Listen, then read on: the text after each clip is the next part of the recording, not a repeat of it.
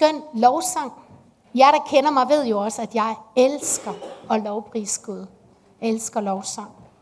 Øhm, faktisk tror jeg, at det netop var igennem lovsang som barn og som ung, at jeg lærte Guds stemme at kende.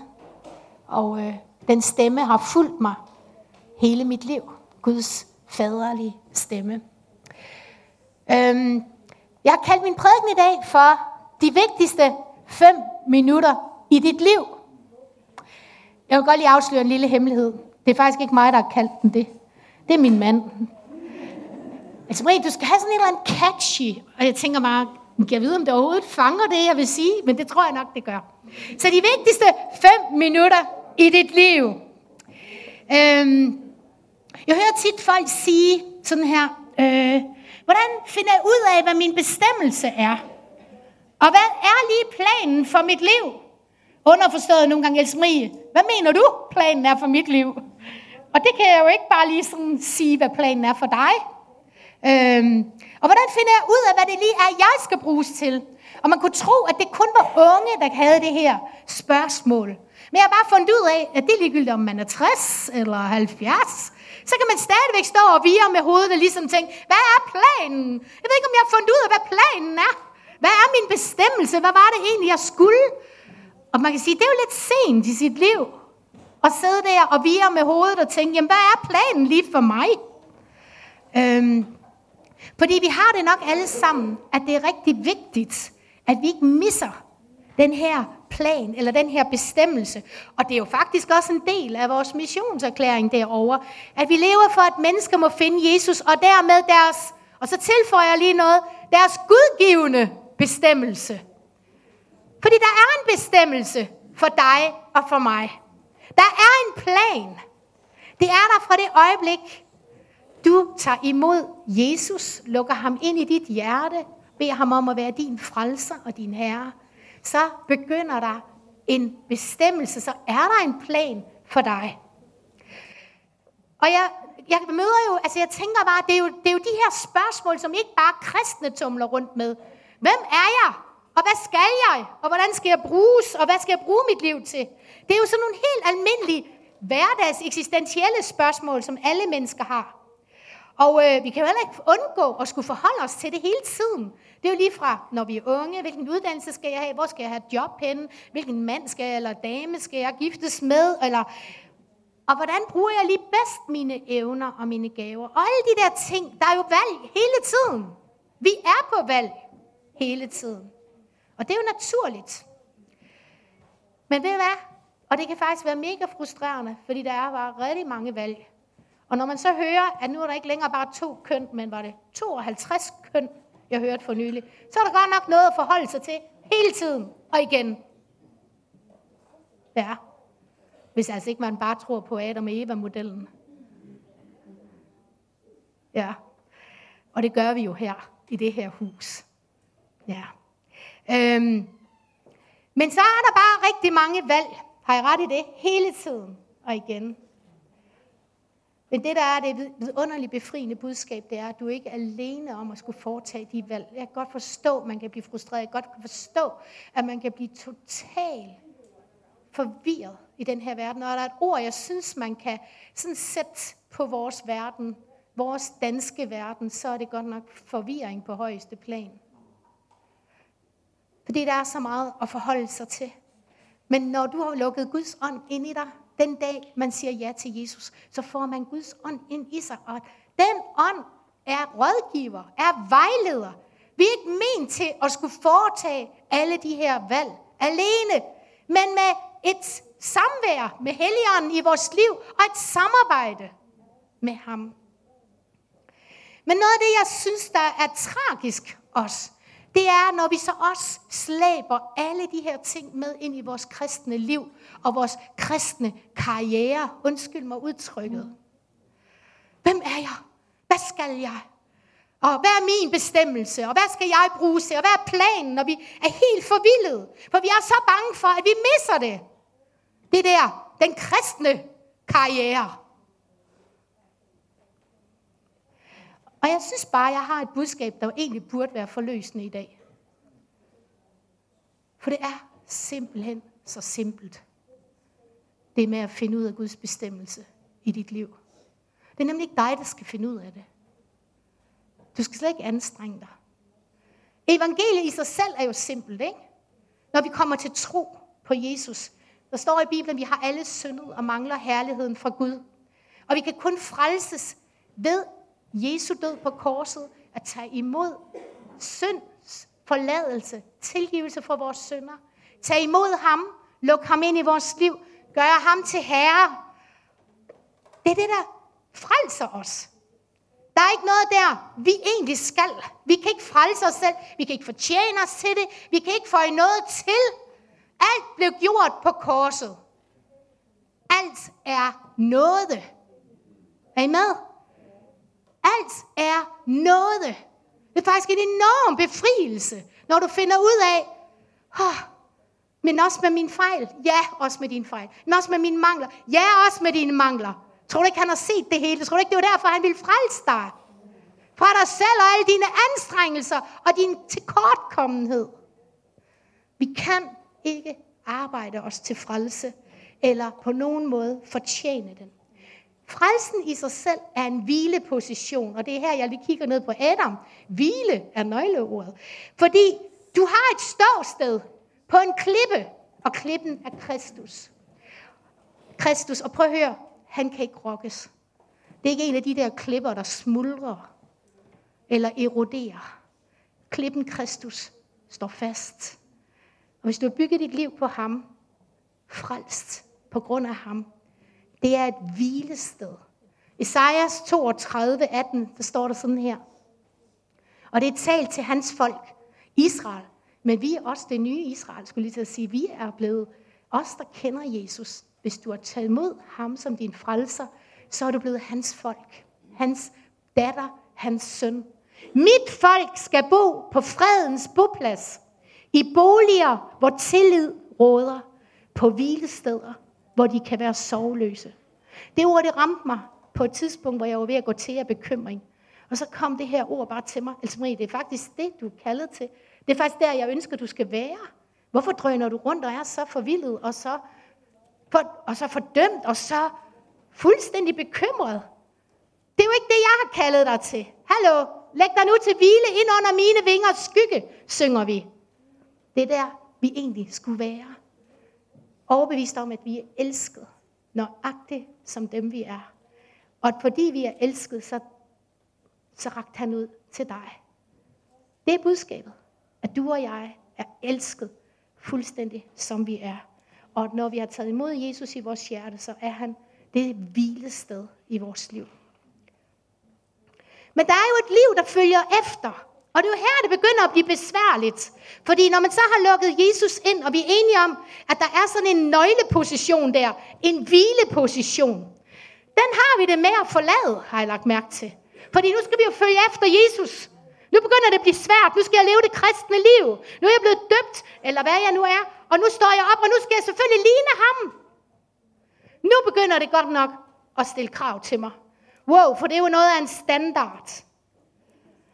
Og det er jo her, vi er så bange for at misse vores bestemmelse og den plan, som han har for os. Og det er bare her, jeg i dag føler, at jeg skal give dig et mega, håber jeg, befriende svar til, hvad det der efterfølgelse i virkeligheden handler om. Maria, Jesu mor, havde fattet det. Vi læser om Jesu første mirakel i Johannes 2, 1-12. Det skal vi ikke læse hele den beretning. Men Jesus, han er faktisk ikke begyndt at lave mirakler endnu. Det her, det bliver hans første mirakel. De sidder til bryllup, og vinen slipper op. Men Maria vidste jo godt Jesu, Jesu bestemmelse. Det havde englene jo fortalt hende helt i starten, da hun gik med ham i maven.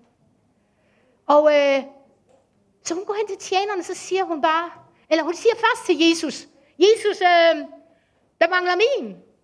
Underforstået. Gør noget ved det, Jesus. Jeg ved, du kan. Så gør lige noget. Det her det er jo en katastrofe. Og Jesus bliver faktisk lidt irriteret på hende. Sådan, det er som om, han ikke helt er klar til det der. Nu har vi lige så godt, og behøver jeg nu skal i gang her. Men hun går hen til tjenerne, og så siger hun det her.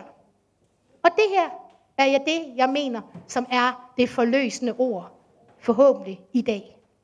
Lige meget hvad han siger til jer, så skal I bare gøre det. Lige meget hvad han siger til jer, så skal I bare gøre det. Jeg tror faktisk, at den der vandring med Jesus er så simpel som det. At det der liv, vi snakker om, der hedder discipleskabet og efterfølgelsen, det er lige præcis, at det her, det handler om. Hvis han siger det, så gør det. Og jeg tror, jeg sad sådan og funderede på, hvad er tro? Også fordi jeg oplevede også omkring, altså jeg synes, øh, når Gud taler til mig, så taler han bare så meget om den her tro, som Josva og Kaleb havde. Og hvad var det lige for en tro? Jeg tror, at den består af tre elementer, tro. Det består først og fremmest af et konkret indhold. Du tror ikke bare på noget.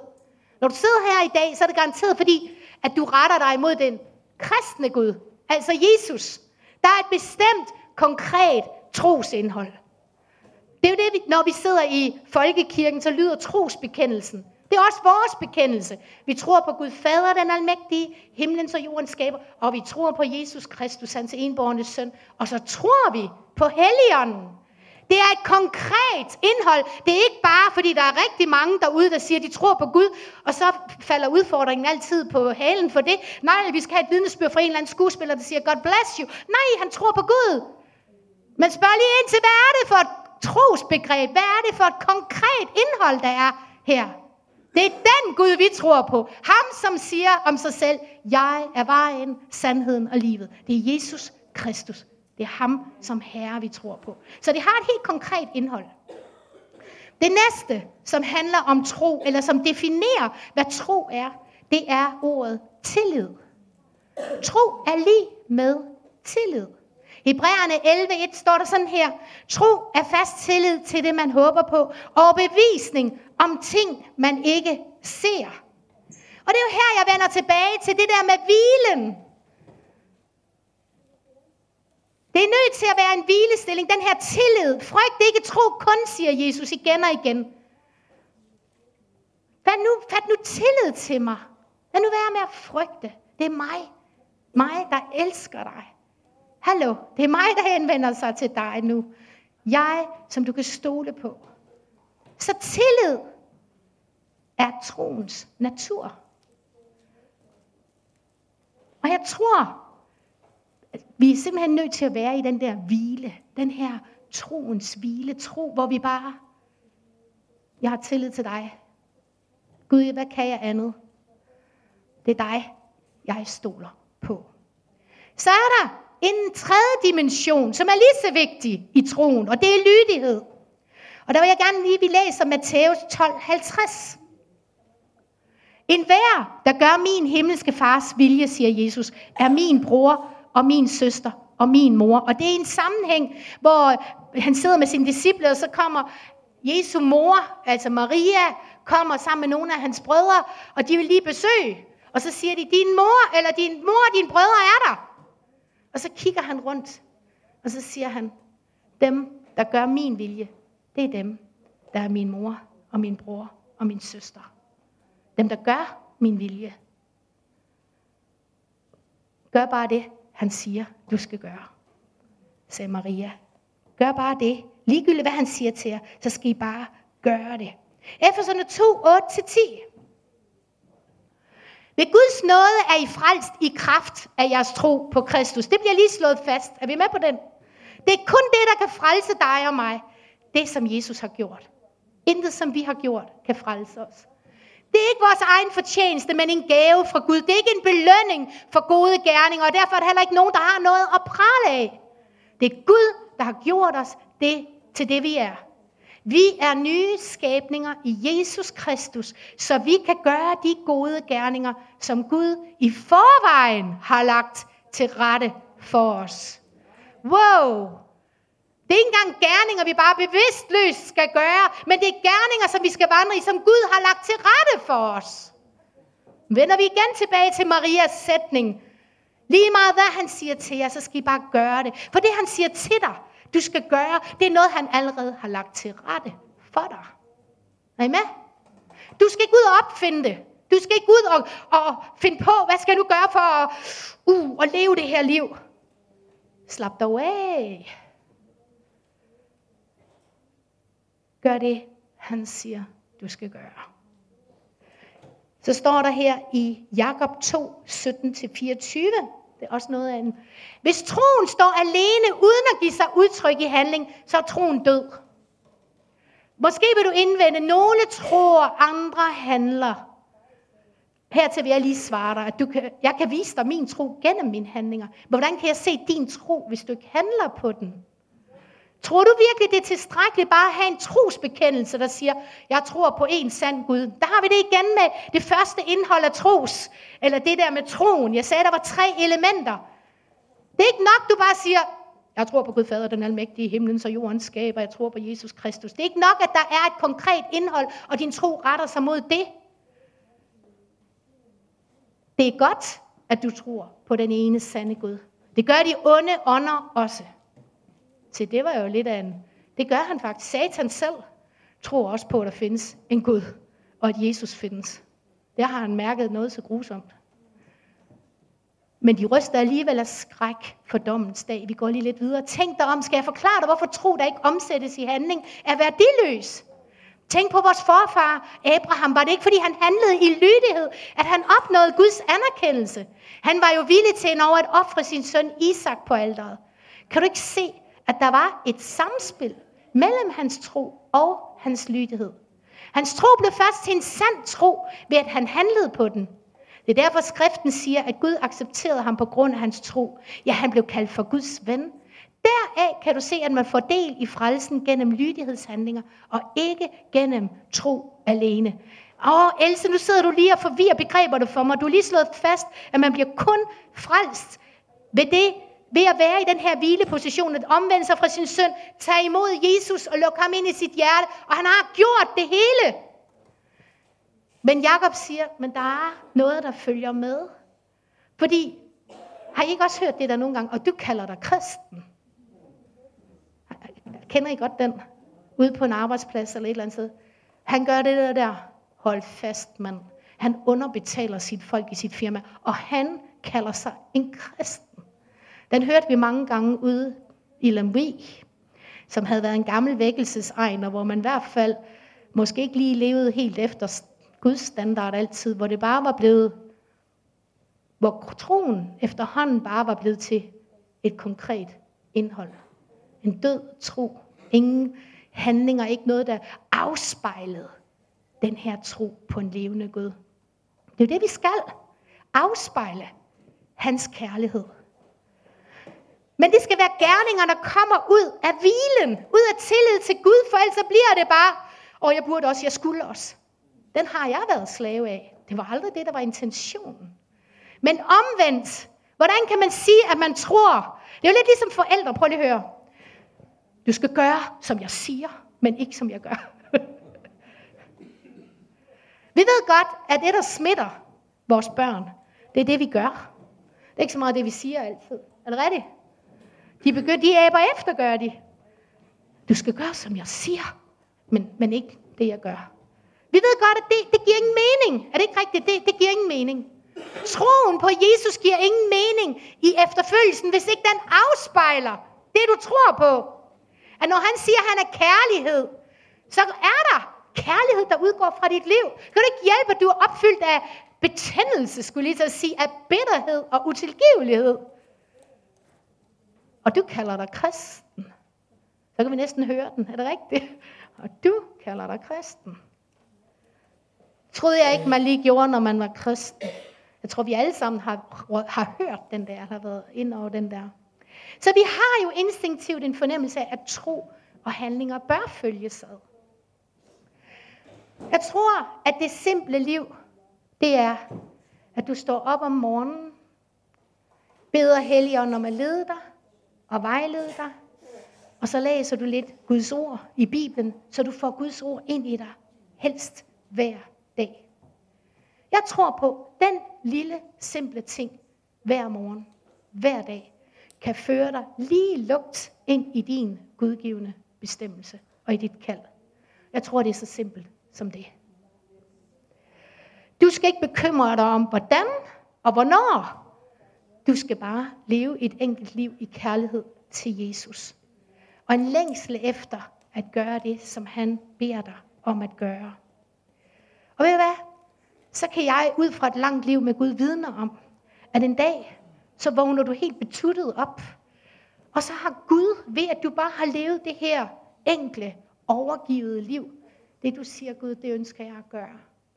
Så opdager du pludselig, at måske ting, der er blevet talt ud over dit liv, profeter, der måske har talt, profeter, det er så nogen, der kan høre fra Gud, og det tror vi på her i den her kirke, at man kan få ord til hinanden, som kan tale om en bestemmelse, om en plan.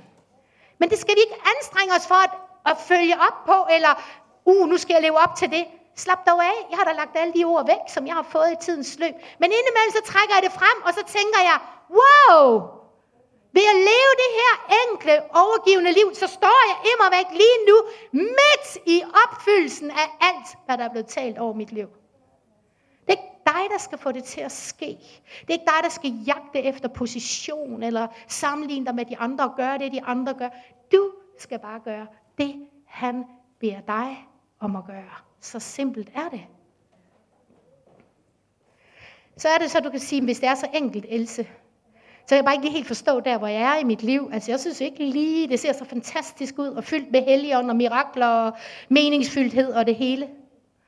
Men jeg tror, det er fordi, vi nogle gange glemmer netop, at de her tre elementer, de hænger sammen. Tit så snubler vi jo over det med lydigheden. Det kan være frygten, der kommer og spænder ben for lydigheden. Kender vi ikke den? Menneskefrygten. Vi ved egentlig godt, at her skulle jeg gøre det her, fordi jeg har lige hørt Gud sige til mig, jeg har den her hjertebank, eller jeg fornemmer, nu skal jeg gøre det her. Men ej, tænk. Og så kommer fjenden, ligesom i øh, Edens have. Må nu Gud har sagt. Kender I den? Ah, ah, det er nok min egen tanke, eller min egen plan, eller ah, det er jo pinligt det her. Nu skal jeg fortælle jer noget engang, og det, det lyder helt åndssvagt. Og jeg ved heller ikke, hvad der ville ske, hvis jeg havde gjort det. Det var en mega stærk lovsangsdag. Og jeg stod dernede, som jeg altid gør. Og jeg oplevede bare Guds nærvær mega stærkt. Og så er det, jeg synes, jeg hører Gud sige, altså Marie, hvis du rejser dig op på den stol og står på den stol på første række og strækker dine hænder op imod mig, så lader jeg helligånden falde på den her forsamling. Det synes jeg var lidt af et pres.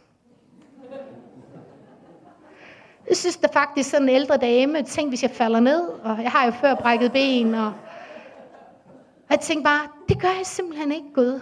Meget kan du bede mig om, men det synes jeg ikke.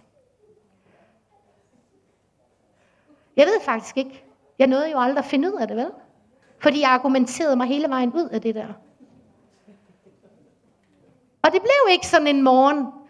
Det var, du kunne mærke det. Guds ånd var nær. Du kunne mærke, at der var noget i luften, skulle lige til at sige. Jeg ved ikke, hvad der vil være sket. Og så er vi jo også en menighed, der ikke ønsker, vi ønsker at være karismatiske, karismatiske det vil sige, at vi er åbne for helgen. Vi vil ikke være weird. Vi vil jo ikke være mærkelige, vel? Overnaturlig, naturlig. Så kan du bruge alle de der. Jeg ved ikke, hvad der vil være sket. Det finder jeg aldrig ud af, for jeg gjorde det ikke. Sådan har vi jo mange. Er det rigtigt? Sidder vi inde med mange af den slags oplevelser i vores liv? Ikke lige det med at stå på stolen måske. Men det kan være i dit arbejde, hvor du føler, du skal sige til en, som har snakket om sygdom nu i to uger i streg. Som jeg oplevede det på mit arbejde. Hvordan en bare sagde, og så fik jeg en hashkage, for det kunne være, det kunne hjælpe. Og så er det, Gud siger, en hashkage, Marie. Du er en kristen. Du har været her hele tiden, du har hørt på sygdom hele vejen igennem. Hvad med, at du går hen og siger, at du tror på en, der kan helbrede. Og langt om længe tog jeg. Det var det med haskagen, der gjorde udslag, det skal jeg være ærlig at sige. Så fik jeg mig taget sammen og tænkte, ej, nå, nu er det over grænsen. Det er også din skyld, hun bliver narkoman, hvis det er.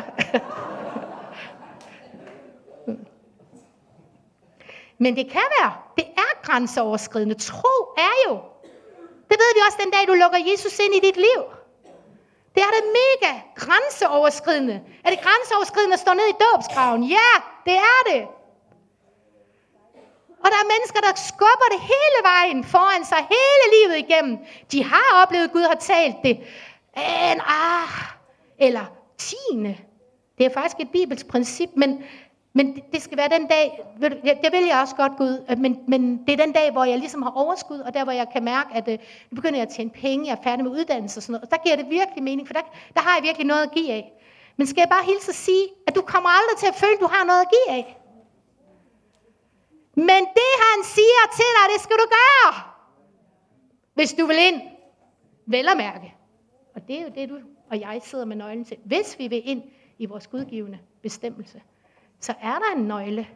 Og det vil være grænseoverskridende. Og selvfølgelig så hænger den her manglende lydighed også sammen med det med hvilen igen. Det med tilliden. For det er sådan nogle indbyrdes afhængige faktorer.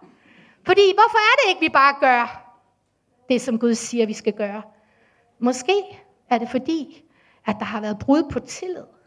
Det kan være bøndesvar, der er trukket ud i det uendelige, og som pludselig får de her spørgsmål frem, jamen, har han glemt mig? Er det virkelig Gud? Mener han nu det, han siger her? Det kan også være vores, vi har lukket frygt ind. Frygt for skuffelse, frygt for mennesker. Kan jeg virkelig regne med, at Gud, han er den, han siger sig at være? Nogle gange har jeg haft så, haft så næsten en følelse af, at jeg sådan skulle forsvare Gud. Jeg skulle nærmest sådan være Guds advokat. Jeg begyndte allerede sådan næsten at forklare mennesker, inden jeg sådan spurgt, om de havde oplevet noget, når jeg havde bedt. At, at det er jo ikke altid, at øh, man lige oplever det her og nu, hvis jeg havde bedt med, til helbredelse. Det er som om, jeg var Guds advokat. Huha, så kan man få travlt i den her verden. Med alle de ting, der sker omkring os. Du skal faktisk ikke være Guds advokat. Du skal egentlig bare gøre det, han siger, du skal gøre. Og så er det ikke dit problem, hvad Gud gør herefter. Men hvis vi vandrer i den der tilgang hver dag, så vil du ende med at opleve at leve i selve planen for dit liv. Selve din bestemmelse. Og ved du hvad? Vi kan have tillid til ham. For han elsker os, og han har skabt os, og han ved om nogen, hvad du er bedst til, og hvad du skal bruges til. Og han har en stor interesse i, at du og jeg kommer ind i vores bestemmelse. Jeg vil læse en rigtig, rigtig, rigtig spændende bog lige nu, som udspiller sig øh, over i Wales, er Elisabeth her. Det var egentlig hende, der kom og stak nogle bøger i hænderne på mig. Og kender I det der? Min far, han har også læst dem. Og, og jeg elsker min far, det er ikke det. Men altså, han var helt høj, og jeg tænkte bare, og skal jeg også læse dem så? Men, men jeg begyndte, og jeg må bare erkende, at det var lige det, jeg havde brug for på det her tidspunkt. Det er så trostyrkende, så vanvittigt. Den hedder strømme af noget. Bare overskriften er jo sådan mega strømme af noget. Altså, det, det, det er jo ikke sådan, åh, tænker man, nu skal vi i gang med den. Han hedder Roy Godwin, ham, som fortæller historien.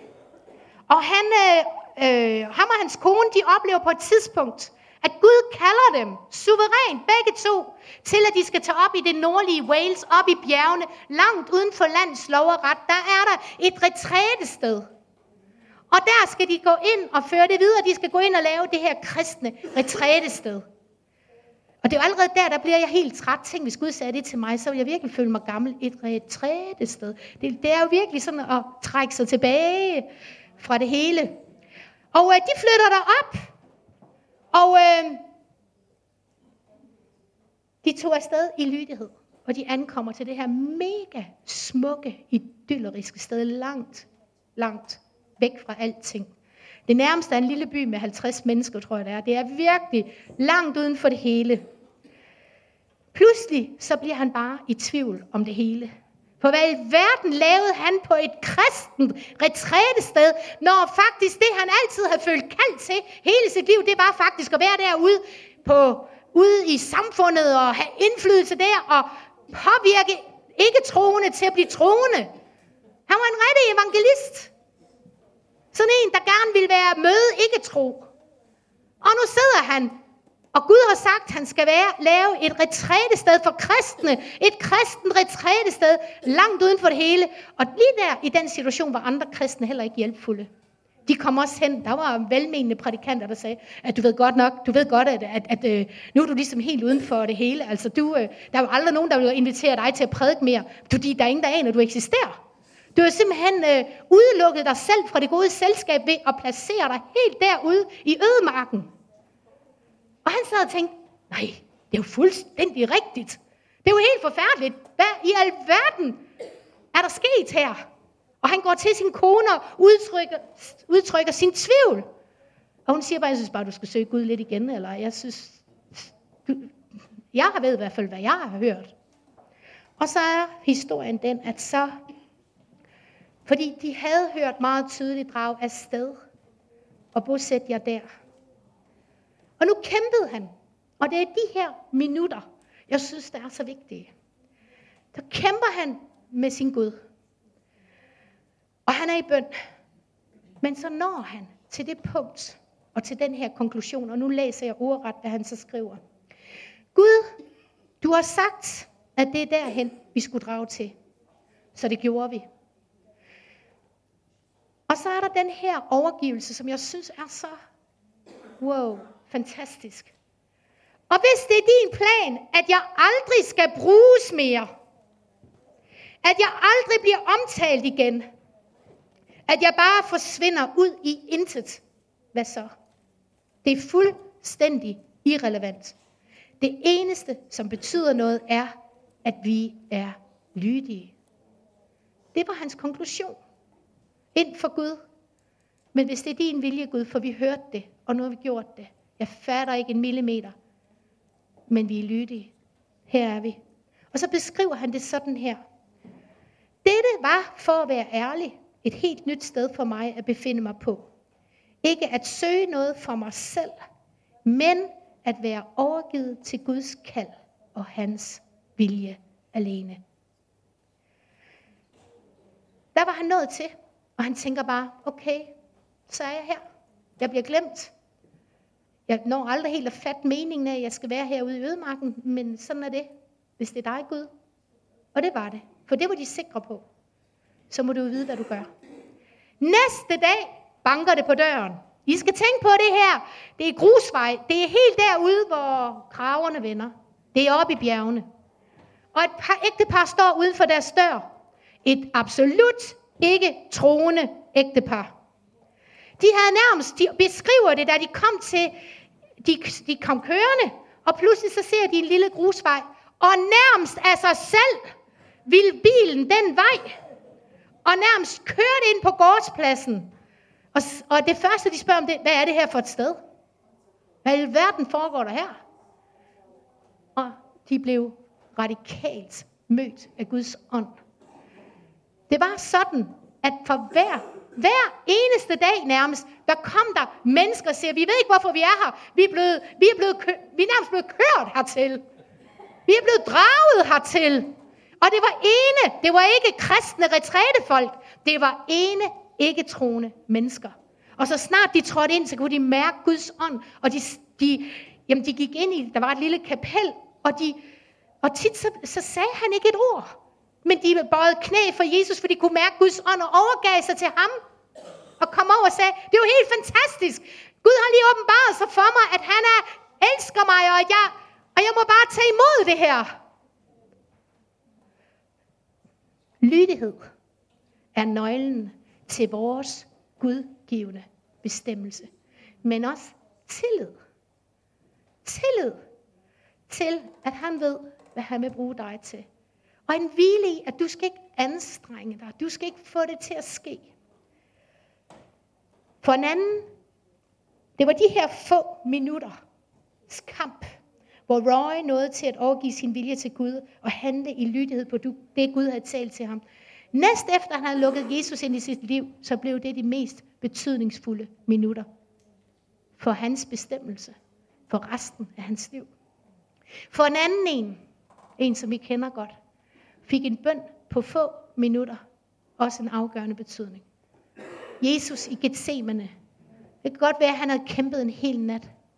Men der var nogle få afgørende minutter, der også blev afgørende for os, og for at vi sidder her i dag.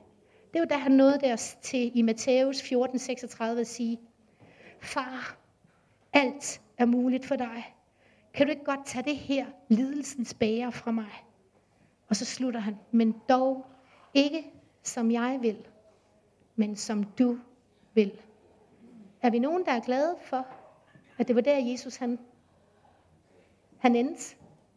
Han har lyst til at sige, fri mig fra det, jeg gider ikke korset, jeg er Guds søn for crying out loud. Jeg har ikke lyst til det her. Men ikke som jeg vil, men som du vil. Det betyder imod væk noget for os i dag. De vigtigste fem minutter, og det er så her overskriften rigtig kommer ind. I dit liv og i mit liv. Det er den bøn, vi indleder med hver eneste morgen.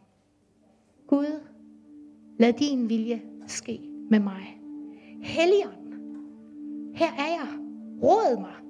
Vejled mig i dag, så jeg kommer ind i din bestemmelse, din plan, din vilje. Du kender vejen derhen, Jesus. Hjælp mig nu til at slippe frygten, vantroen, bekymring og bare lade mig lede af dig. Så din perfekte vilje sker for mig. Så jeg bliver brugt til det Gud, du vil, jeg skal bruges til. Jeg overgiver mig til dig. Brug mig. Lad din vilje ske. De minutter hver dag er det, der vil føre dig ind i din bestemmelse og den plan, som han har for dig. Skal vi bare lige være stille. Bare være især måske. Bare lige sidde og overgive os til Gud. Kan vi bare være stille måske? Og lad ordene bundfælde sig, og lad sige det, du har brug for at sige til Gud.